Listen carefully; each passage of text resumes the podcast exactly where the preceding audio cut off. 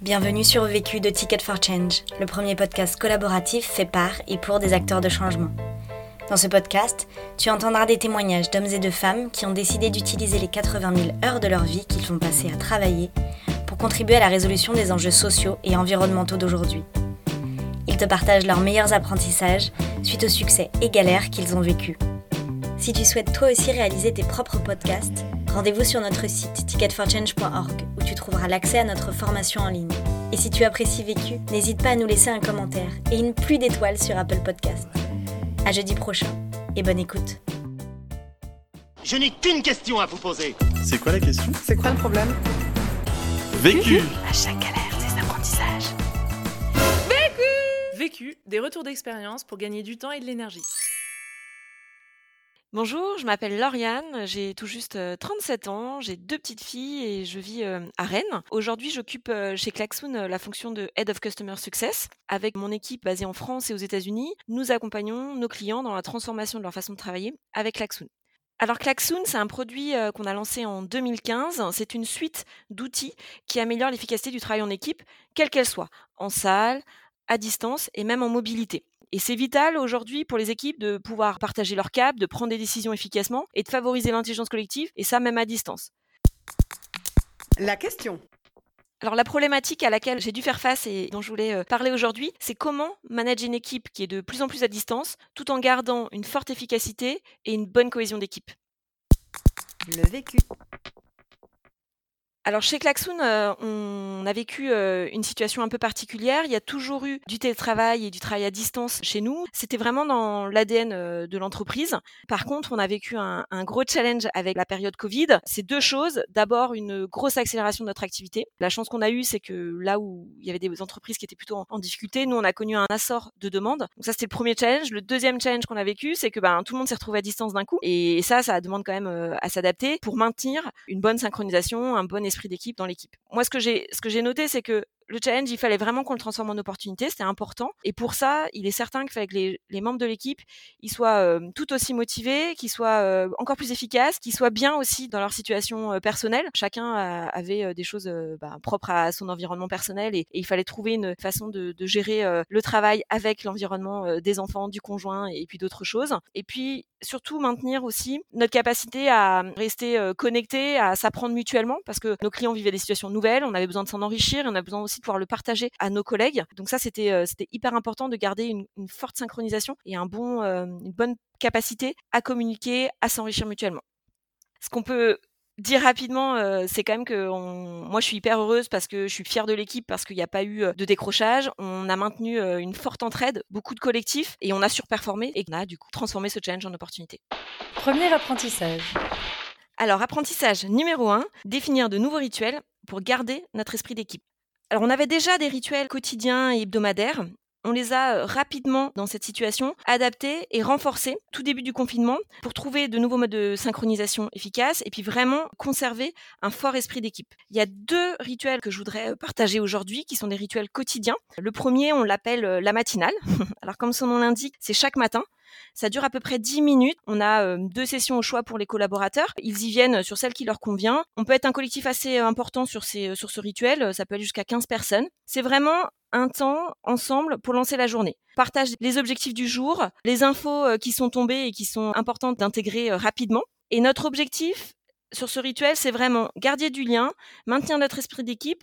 Ça a vraiment une fonction de, e-café. C'est le, le bonjour euh, plus virtuel qu'on avait auparavant quand on se croisait sur le site. C'est ça a vraiment cette vocation-là. On se, on se réveille entre guillemets ensemble et on se met vraiment d'attaque pour la journée qui nous attend. Et c'est un rituel qui est vraiment euh, animé euh, à tour de rôle par euh, chacun dans l'équipe comme il le souhaite. Il y apporte du coup une touche personnelle. Ça permet aussi de partager des choses un peu plus personnelles aux, aux autres membres de l'équipe. Et vraiment, c'est quelque chose qui est fait en toute autonomie, que qu'on a lancé du coup vraiment très rapidement et qu'on va garder tout le temps où on restera avec une grosse partie de distanciel parce que c'est quelque chose qui vraiment booste l'équipe et apporte voilà une vraie, un vrai plaisir à travailler ensemble. Le second euh, rituel que je partage aujourd'hui, c'est euh, il est plutôt à l'extrémité inverse, c'est en fin de journée. On l'a appelé le time to sign off. Comme son nom l'indique, c'est plutôt euh, un petit moment plutôt de closing de journée, de, de bilan. Celui-ci dure plutôt entre 15 et 20 minutes. C'est sur un plus petit collectif. Nous, ce collectif-là, on l'appelle plutôt la squad. C'est 4-5 personnes maximum. Elles sont constituées, en fait, elles, peuvent bouger dans le temps, mais elles sont constituées autour bah, d'un secteur d'activité sur lequel on a des comptes communs ou des projets qu'on mène ensemble. L'objectif de ce rituel, c'est vraiment d'aller sur les actions clés de la journée qui vont être partagées au fil de la journée sur un brainstorm klaxoon, qui est vraiment euh, un tableau blanc virtuel qui nous permet de structurer euh, nos idées. Pendant ce rituel, on va aussi avoir un temps pour euh, les questions et éventuellement les sujets qu'il faut faire émerger, qui seront du coup reportés plutôt au niveau du collectif sur le lendemain. Et puis un moment qui est aussi très important pour moi, c'est il y a vraiment un moment de pilotage de la charge de travail de chacun. À chaque fin de journée, on prend le temps de se dire, bah voilà, comment je me sens aujourd'hui? Est-ce que euh, j'en ai encore un peu euh, sous le coude? Ou est-ce que je suis en train de me mettre un peu sous l'eau euh, par rapport à des demandes qui sont arrivées? Et du coup, c'est la capacité, voilà, en petit collectif, de, de faire émerger qui a besoin d'aide et qui est en mesure d'en apporter, de se rendre disponible. Ça, c'est hyper important pour réagir vite, pour trouver du coup en équipe les solutions et pour vraiment s'adapter et puis faire en sorte que tout le monde soit serein dans la construction de, du lendemain et que du coup on puisse se projeter avec des objectifs du lendemain qui soient accessibles et qui soient euh, motivants euh, pour chacun dans, l'équipe. Je participe à certains et puis je regarde euh, ce qui se passe en fin de journée. Et c'est aussi pour ça qu'on s'appuie sur notre outil Klaxoon, c'est que les informations elles sont là et qu'on peut les consulter à tout moment après un rendez-vous client qui s'est peut-être un peu éternisé ou, quelque chose qui était prévu et qui ne rend pas disponible sur le moment. Et ça me permet de voir s'il y a des, des, sujets qui émergent, euh, des choses à traiter, des, des, des réponses à apporter. Voilà, je, m'appuie beaucoup sur euh, sur les coachs que j'ai dans l'équipe et qui sont relais en fait et qui permettent euh, qu'on puisse avoir des petits collectifs comme ça. Donc moi en tant que manager, c'est vraiment voilà hyper efficace et, et, et c'est je pense une bonne solution pour faire reposer notre bonne efficacité, notre bonne synchronisation, le bon développement de chacun sur le collectif. Voilà, pas sur une seule personne. C'est une façon pour moi de déléguer et d'avoir quelque chose qui fonctionne. Deuxième apprentissage avoir encore plus d'exigences sur la transmission d'informations. C'est un point clé, euh, je pense, du moment, c'est qu'il faut encore plus de vigilance pour être bien aligné dans l'équipe, plus de rigueur dans la transformation des informations euh, à tous. Et puis, il faut aussi faire attention à pas se perdre entre trop de flux d'informations, parce que parfois, euh, on se rend compte qu'on va avoir trop de choses, qui fait qu'au final, les gens ne savent plus où, trouver l'information. Donc, ce que ce qu'on a mis en place comme comme bonne pratique, c'est vraiment de créer de nouveaux modèles de partage avec une clé d'entrée qui est vraiment du management euh, visuel pour que l'information structurante, elle se retrouve vraiment en un seul endroit avec un historique fort de ce qui a été partagé. Tout à l'heure, je parlais du time to sign off. Et eh ben, il y a un seul tableau de management visuel pour l'ensemble des petits collectifs qui animent leur rituel de Time to Sign Off. C'est un grand board sur un brainstorm klaxoon qui est, euh, qui est visuel avec des zones en fait qu'on a construit avec euh, une barre d'outils assez simple qui vont donner du coup une zone à chaque personne, enfin chaque petit collectif pour partager leurs informations et puis des zones euh, qui sont vraiment des zones de partage sur laquelle tous les collectifs peuvent se retrouver. Un autre exemple, je pense, qui est important pour nous sur la diffusion et la transmission d'informations, c'est qu'on prend le temps chaque semaine d'éditer un petit format qu'on a appelé euh, la minute help. C'est un format capsule. Une capsule, c'est un objet Klaxoon avec à la fois des pages de contenu ça va par exemple porter euh, par rapport à, à, notre métier sur les nouvelles fonctionnalités du produit, sur les questions les plus fréquentes qui sont posées par nos utilisateurs et puis les bonnes réponses associées. Et puis on y a également des questions de quiz qui vont permettre en fait de s'assurer de la bonne compréhension de chacun de ce qui a été partagé dans les pages de contenu. L'intérêt de ce format, euh, c'est qu'il peut être consulté euh, en asynchrone, c'est-à-dire au moment où chacun est, est disponible. Et puis surtout regarder d'un point de vue global sur les questions de quiz, est-ce qu'on a une, euh, un bon taux de réussite, ce qui veut dire que l'information elle était digeste, elle était compréhensible et qu'elle a été comprise. Ou alors si je vois que les taux de réponse sont un peu faibles, je me dis bon voilà il faut qu'on retravaille le sujet, il faut qu'on ajuste. Il y a quelque chose qui est peut-être plus complexe qu'on le pensait. Et ça permet du coup de refaire euh, un ajustement. Ce qu'il faut vraiment, je pense, en retenir, c'est que c'est à chacun de trouver son format, l'outil qu'il souhaite utiliser. Ce qui est important, je pense, c'est de varier les temps entre euh, ce qui va être euh, du temps plutôt synchrone, live, et du temps plutôt asynchrone et qui correspond à n'importe quel moment dans la journée en fonction de la disponibilité de chacun. Et c'est ça qui est important, c'est de varier ces temps et, de faire attention, en tout cas, que l'information, elle reste bien structurée, que tout ce qui est vraiment vital ne se soit pas dispersé sur plein de flux différents, mais qu'il y ait vraiment une vraie attention à concentrer l'information sur un board, un élément qui permet que l'équipe puisse se retrouver à cet endroit-là. Troisième apprentissage. Apprentissage 3, renforcer l'attention à chacun pour garder la motivation.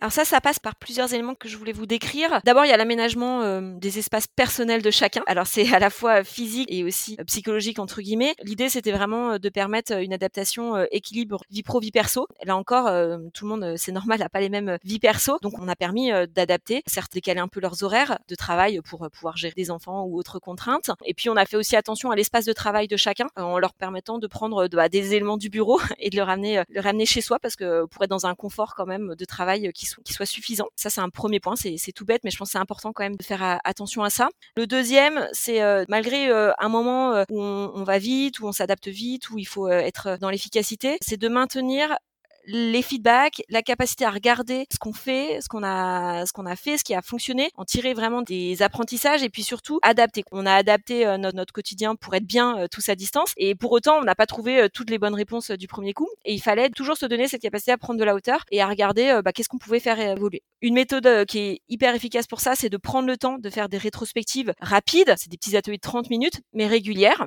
la rétrospective, c'est la capacité avec un petit collectif de prendre un sujet, de regarder ce qui a fonctionné, donc ce qu'on veut continuer à faire, ce qu'on se dit, oulala, il faut vraiment arrêter tout de suite, euh, on stoppe ça, qu'on pense qu'on pourrait peut-être commencer, qu'on n'a pas encore fait, et puis euh, tout ce qu'on va maintenir parce que ça semble fonctionner. Donc ça, c'est la partie feedback et vraiment euh, toujours l'amélioration continue qui est hyper importante euh, à maintenir. Sur l'attention euh, aussi à chacun, à distance, je pense qu'il faut pas se voiler. On détecte quand même un peu moins des signaux faibles qu'on peut voir quand on croise les personnes physiquement. Donc je, pense qu'il faut vraiment faire attention à prendre du temps pour chaque personne. Certains dans l'équipe, ils viennent, ils viennent naturellement à vous facilement. Pour d'autres, ils sont moins à l'aise, ils le font peut-être moins, moins naturellement. Donc moi, la bonne pratique, elle est assez simple, hein, c'est de prendre du temps, de passer des coups de fil. J'ai pas de trame précise à partager. C'est vraiment un objectif de rester en écoute active. C'est juste poser des questions questions, questions très ouvertes, prendre des nouvelles. Euh, est-ce que ça va? Est-ce que tu te sens bien? Est-ce que tu t'en sors? Est-ce que tu es content de ce que tu fais en ce moment? Comment tu arrives à t'organiser? Voilà, c'est vraiment ce, type de questions. Et puis euh, faire émerger les éventuelles difficultés que les gens n'osent peut-être pas partager euh, naturellement. Et puis essayer de trouver rapidement les solutions. Quatrième apprentissage. S'inspirer des apprentissages de nos clients et les partager. Vraiment, c'est dans l'ADN de l'équipe. Ça passe par plein de choses. on célèbre chaque semaine, côté Customer Success, les succès des clients. Tout au long de la semaine, bah, chaque membre euh, de mon équipe a des contacts euh, avec nos utilisateurs euh, dans des phases du coup d'accompagnement. On récupère beaucoup de feedback, on récupère beaucoup d'usages concrets de leur part et les bénéfices qu'ils ont trouvés à leurs usages. Et ensuite, lors de la réunion d'équipe, c'est l'occasion pour nous de partager ce qu'on a pu déceler et on va collectivement choisir quels sont les usages les plus pertinents, ceux sur lesquels on a besoin d'en savoir plus. On va voter tout simplement pour ça. La personne en charge de l'usage qu'on a retenu, elle va prendre le temps d'écrire début de semaine suivante toute une success story pour que vraiment chacun puisse se l'approprier et puis qu'on puisse en faire bénéficier d'autres clients, d'autres utilisateurs. Ça se traduit aussi parce qu'on a créé qui est euh, une bibliothèque euh, de templates. Les templates pour Klaxoon, ce sont vraiment des modèles prêts à l'emploi qui sont inspirés des meilleurs usages de la communauté et qu'on rend disponibles et accessibles à tous les utilisateurs sur ce point de l'inspiration, il y a aussi quelque chose qui est fort pour nous. Les clients, naturellement, ils sont heureux parfois de partager euh, leur réussite sur les réseaux sociaux. Et, euh, et pendant cette période, on a vraiment euh, apporté quelque chose de nouveau qui était des lives sur lesquels on mettait finalement en lumière nos utilisateurs, nos clients champions, pour qu'ils puissent prendre du temps pour expliciter ce qu'ils avaient fait, ce que ça leur avait apporté, et qu'ils puissent eux-mêmes se mettre à répondre aux questions d'internautes ou d'autres utilisateurs. Cinquième apprentissage.